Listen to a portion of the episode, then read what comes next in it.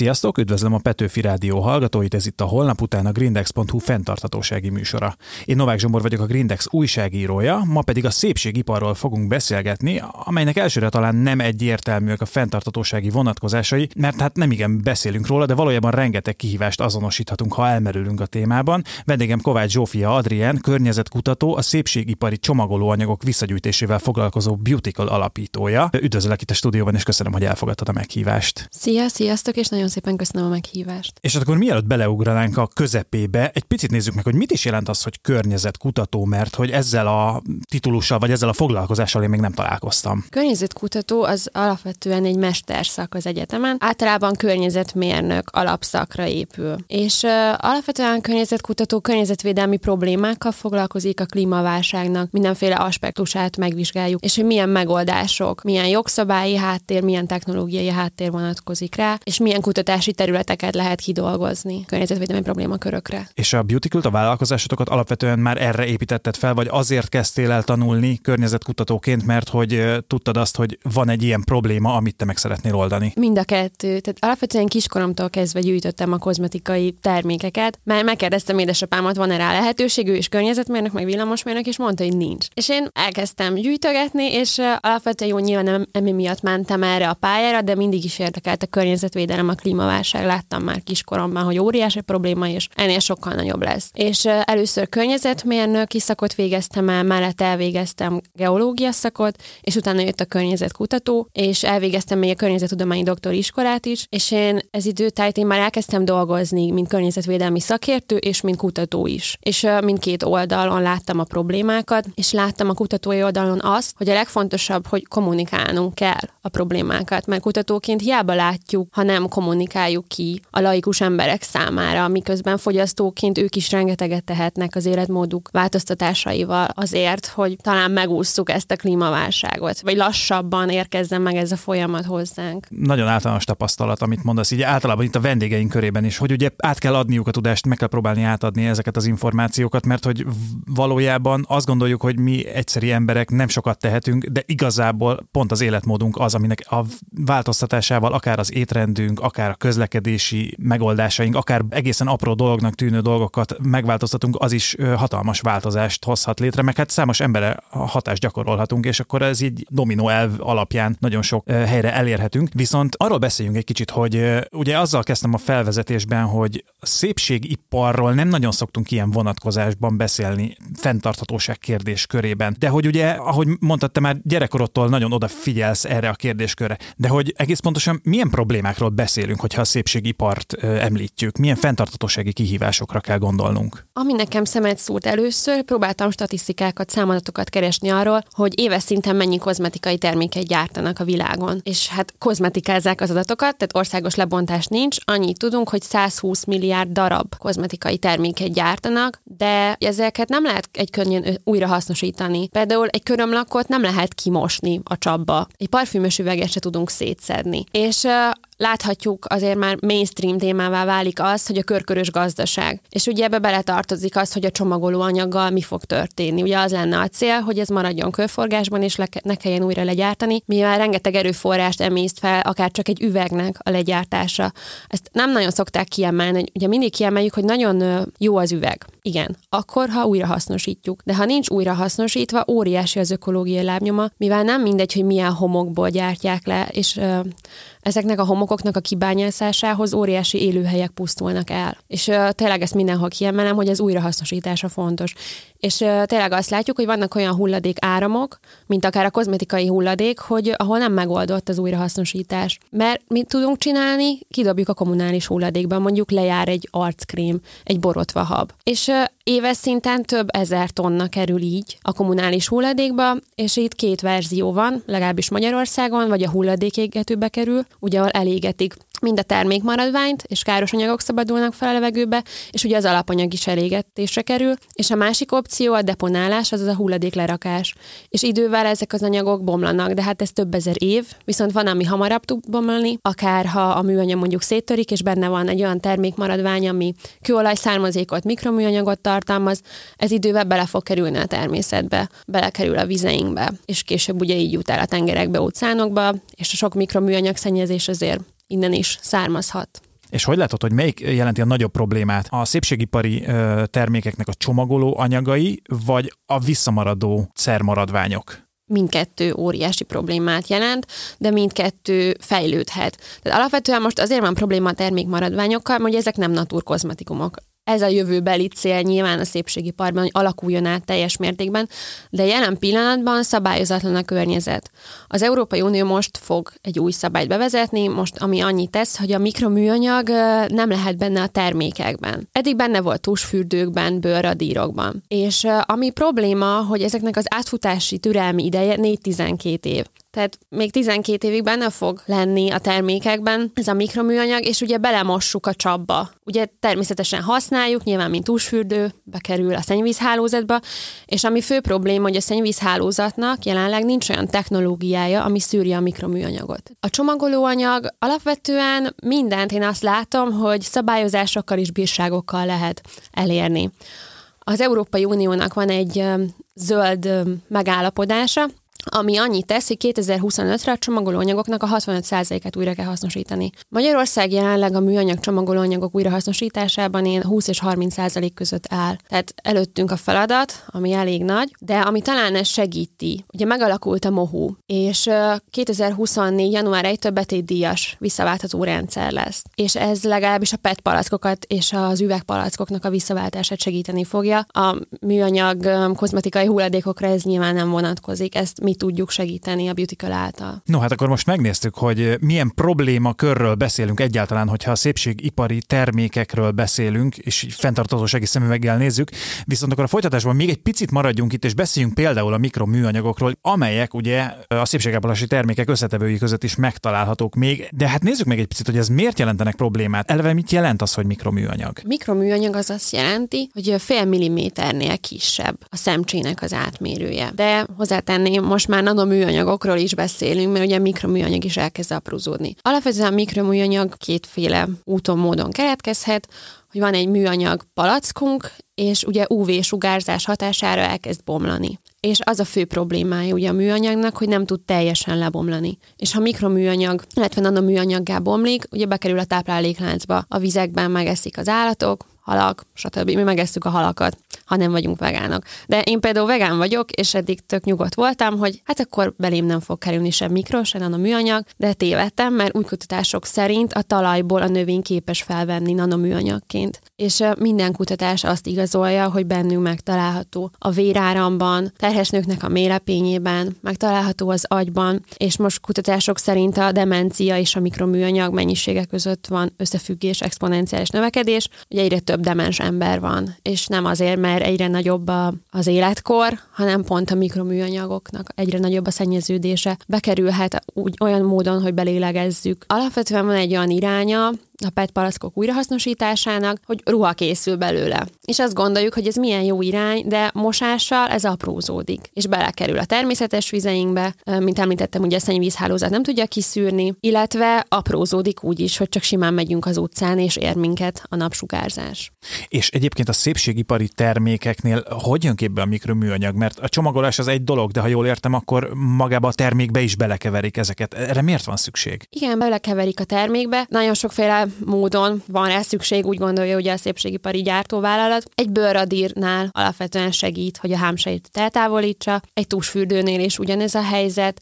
Régebben még benne volt a fogkrémekben is, de amikor ilyen szemcsés fogkrémek voltak, ugye ez mikroműanyag volt, de most már azt, azt kiszedték, szerencsére már nem gyártják. Samponként is egy bevonó réteget képez a hajunkon, azért lesz fényesebb. És a másik megoldás, még nem csak a mikroműanyag, hanem a parabén származék, tehát a kőolaj származék is ugyanúgy benne található. Tehát ezek mind mind az egészségünkre annyira káros hatással vannak, mert mindig azt mondom, hogy aki nem környezetvédő, jó rendben ne a környezetét nézi, hanem a saját egészségét. És egyébként ezt nem lehet valahogy kiváltani, tehát nincsenek olyan alternatív összetevők, ami egyébként be tudja tölteni pont azt a funkciót, amit a környezet és minden mást is szennyező mikroműanyag. Természetesen van rengeteg növényi alternatíva, csak nyilván ezeknek az előállítása költségesebb, több kutatást igényel, és nagyon sok cég azért nem arra utazik feltétlen, hogy most minél több pénzt öljön bele a kutatás kutatásban, nem minél olcsóbban, minél egyszerűbben oldja meg, és most tényleg az EU-nak ez az új szabályozása fogja ezt, ezt átalakítani, hogy többet kell ölniük kutatásba, és nem csak a marketingbe. Milyen érdekes, hogy ezek a szerek alapvetően sok esetben nem csak környezetkárosítók, hanem akár még számunkra is veszélyesek lehetnek, és mégis magunkra kenjük őket, és ugye említetted a marketinget a televízióban, a, az újságokban, hát ömlenek ránk ezek a hirdetések, és hogy közben nem vagyunk tudatában annak, hogy ezek ténylegesen veszélyt jelenthetnek ránk. Ugye alapvetően nyilván a túlfogyasztásra ingerelnek minket, és a fenntarthatóságnak az egyik alapelve, hogy szüntessük meg ezt a túlfogyasztást. Tehát tényleg alakítsuk ki a saját szépségápolási rutinunkat, és csak azt vegyük meg, amire ténylegesen szükségünk van. És amire nincs szükségünk, akkor azon meg adjunk túl, de ne úgy, hogy a hulladékba kerül. Igen, és a másik aspektusa, ugye a marketing alapú, hát úgy nevezik, hogy greenwashing, zöldre mosás, hogy az annyit jelent, hogy nincsen mögötte tényleges zöld tevékenység. Úgy ismerhetünk fel legjobban egy greenwashingot, rá van írva, hogy 100%-ban lebomló, 100%-ban környezetvédő, zöld háttér van, és Alapvetően addig ezt simán megtehették a cégek, de most már az Unió ezt is szabályozza, a gazdasági versenyhivatalnál fel lehet jelenteni ezeket a cégeket. Tehát változtatniuk kell. Mert nyilván az embernek nincs feltétlenül arra ideje, hogy mindennek megnézze az összetevőjét, minden cégnek utána kutasson. És egyébként szerinted összeegyeztethető a szépségápolás és a fenntarthatóság? Tehát ténylegesen vannak olyan termékek, amelyek egyébként fenntartható módon készülnek, úgy csomagoljuk őket, tehát hogy ez alapvetően nem egy e, mindent kizáró ellentét. Persze teljes mértékben összeegyeztethető. Figyelni kell az ökoszímkéket. Ha ezeket megtaláljuk, csak itt is ugye az a probléma, hogy csomószor úgy kap meg címkét egy termék, hogy csak egyetlen egy tulajdonságát nézi. Teszem azt a csomagolást, de nem nézi benne található terméknek az összetevőit.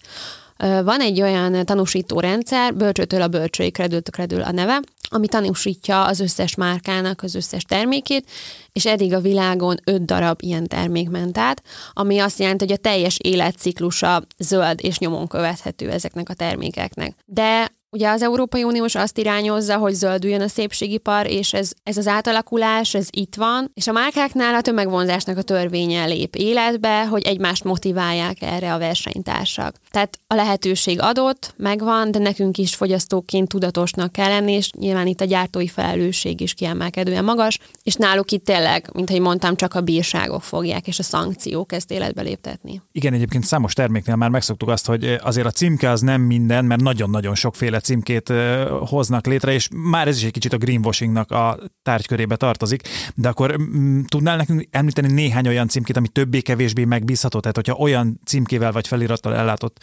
kozmetikai terméket választunk, akkor többnyire tudatosnak mondható a választásunk? Hát ugye a vegán összetevő, azért azt elég erősen ellenőrzik, az tény, az valós. Ugye ez volt az első, ami bejött, hogy az állatkísérletektől mentes legyen a termékeknek a az összetevői, ugye a második volt a vegán, de ugye most már azok jönnek be, hogy a csomagolás lebomló legyen, de ez is egy nagyon erős greenwashing, mert alapvetően a műanyaggal nem lenne semmi probléma, ha újrahasznosításra kerülne. De most divatba jöttek a biológia lebomló műanyagok, bioműanyagoknak hívják rövid néven. Ez általában kukorica keményítőből készül. És ugye az a probléma, hogy egy átlagfogyasztó nem tudja, hogy azt nem dobhatja a műanyag szelektívbe, mert később az rontani fogja annak a minőségét. A bioműanyag alapvetően ipari komposztálóba bomlik le, ami Magyarországon jelenleg kettő van. Tehát itt is azt kéne megtenni a gyártónak, hogy egy gyűjtőrendszert létrehoz, ahol én leadhatom ezt a biológia lebomló műanyagot. De ilyen jelenleg még nincs ilyen rendszer.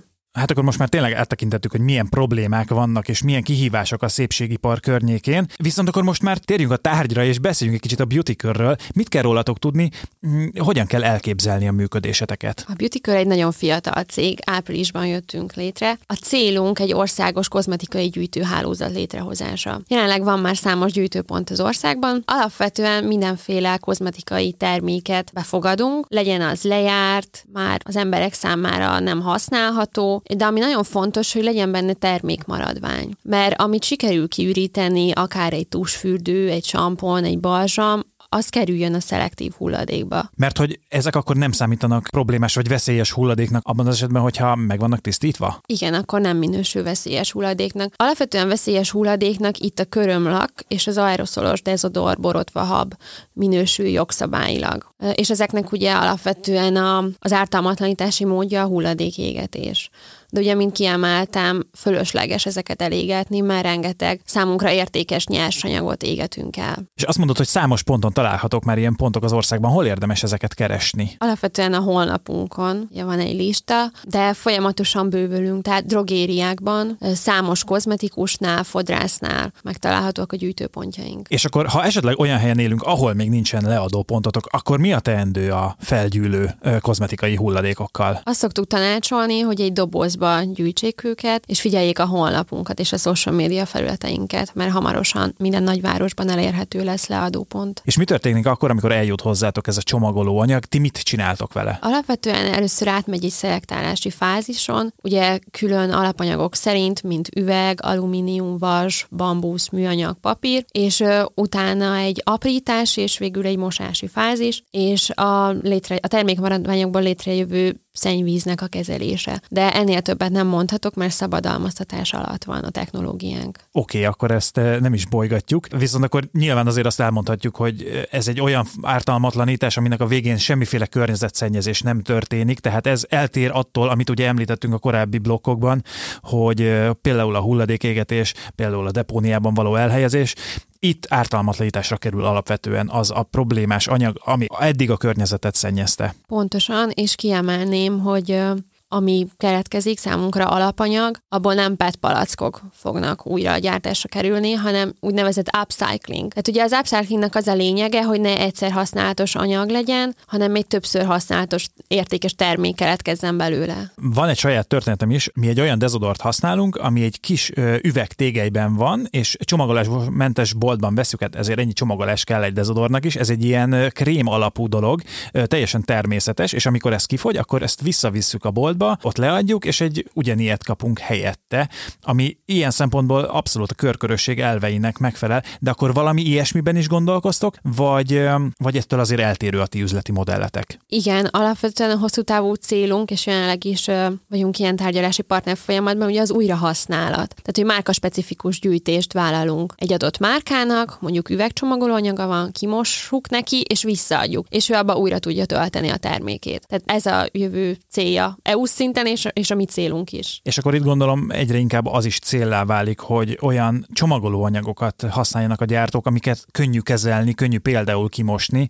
és valamilyen módon egységesíteni is kellene majd ezeket a csomagolóanyagokat, feltételezem. Igen, mint ahogy már sokszor említettem az Európai Uniót, igen, ez is a célja neki, hogy egységes legyen. Ugye marketing szempontból nagyon fontos a forma, de ezt valahogy máshogy kell megoldani. Mert nem lehet minden márkának minden termékét külön-külön gyűjteni és kimosni és visszaszállítani, hanem egységes egységesnek kell lennie a formának, és így sokkal egyszerűbb. Itt egy igazából egy jó címke kell, és azzal kiváltható a design. Igen, itt most például ilyen parfümös palackok jutottak eszembe, ami aztán tényleg a szín, szín és formavilágát tekintve, hát egészen elképesztő, hogy milyeneket lehet látni az üzletekben. Tehát akkor most megnéztük, hogy mivel foglalkozik a Beautical, vagy legalábbis, hogy mi az egyik lábatok, viszont ilyen szemléletformálással is foglalkoznak, és az emberek edukálásával, hogy egy picit jobban lássuk a fontosságát például a szépségipari hulladéknak és a szépségipari hulladékok kezelésének, és itt a szünetben meséltél nekem egy kicsit arról, hogy például egy körömlakon keresztül hogyan tudod levezetni azt, hogy milyen problémák várnak ránk, hogyha nem kezdünk el foglalkozni ezzel a témakörrel, de akkor ebbe beavatod esetleg a hallgatókat is? E, igen, alapvetően a szemléletformálásnak óriási a szerepe abba, hogy az emberek megértsék, hogy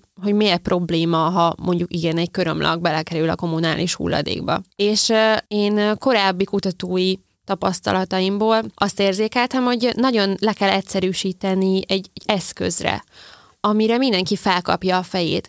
Mert ha most csak annyit olvas egy olyan ember, akit nem érdekli feltétlenül a klímaváltozás, olvas egy hírt, hogy leáll az óceáni szállítószalag, és kérdezi, mert ne, nem érti a miértet.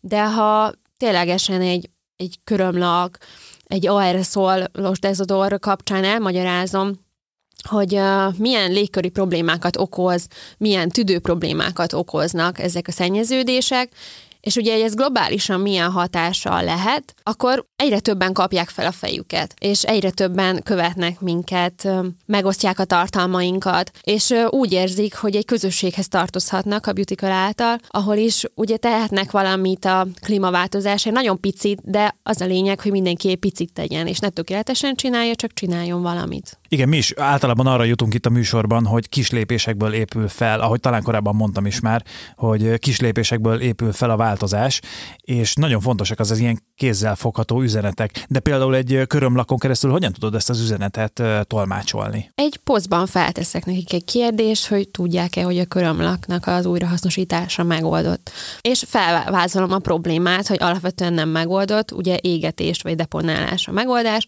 de ugye olyan összetevői vannak akár egy körömlaknak is, ami oké, okay, hogy most csak egy darabról beszélünk, de ha nem tudom, kb. két millió van forgalomban Magyarországon, ha azt a két millióra rágondolunk, hogy ez tényleg egy stadiont nagyjából betölt, és hogy ez mind beleszivárog a talajba, belekerül a vizeinkbe, akkor magyarázhatom ugye a hatásait, és talán így jobban érzéklik az emberek, hogy ez mennyire fontos, és mekkora problémakör, és összegyűjti otthon a körömlakjait, és elviszi egy Beauty hulladékgyűjtő pontra. És ha már itt a körömlaknál végül is lehorgonyoztunk, akkor már nézzük is meg, hogy konkrétan milyen hatásai vannak a körömlaknak, hogyha az a környezetbe kerül. Az összetevői azok teljes mértékben ugye veszélyes hulladéknak minősülnek, tehát az élővilágra teljes pusztító hatással van. Felhalmozódik a talajban, a növényeket elpusztítja, de nyilván most nem nagy dózisban fog belekerülni, de mégis összeadódik ez a dózis. Amiről még nem beszéltünk, hogy ugye nagyon sokféle szépségipari termékről beszélhetünk, a körömlaktól elkezdve a tusfürdőn át, a samponig,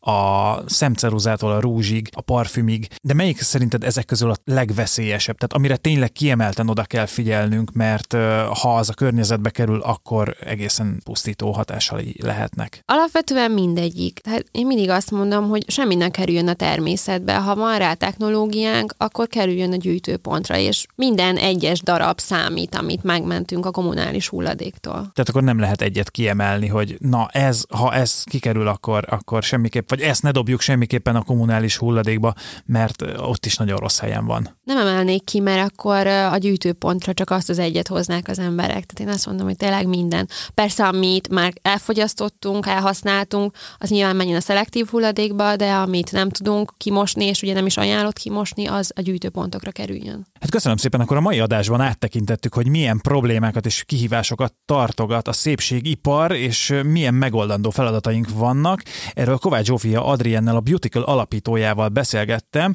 és egyben buzítok mindenkit, hogy keresse a Beautical-t egyrészt a social médiában, ahol nagyon sokat tudunk tanulni arról, hogy milyen problémákat okozhat, hogyha ezek a termékek kikerülnek a környezetbe, és mi lenne a jó megoldás velük kapcsolatban, és egyébként meg keresétek a Beautical gyűjtőpontokat például a drogériákban, és a Beautical honlapján, ahol leadhatjátok ezeket a szépségipari csomagoló anyagokat, és akkor ezzel is hozzá tudtok járulni ahhoz, hogy egy kicsit élhetőbb és egy kicsit fenntartatóbb legyen a világunk.